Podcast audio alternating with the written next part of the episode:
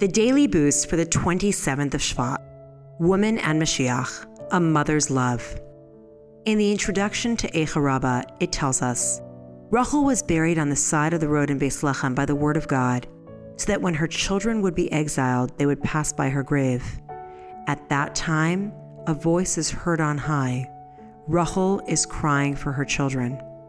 And God replied, There is reward for your deed, says the Lord, and the children will return to their border.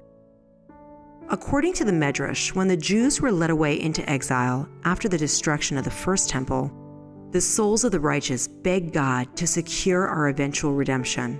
Avraham, Yitzchak, Yaakov, and Moshe all pleaded our case, yet God did not listen. It was only when our mother Rachel spoke up that God promised to redeem us.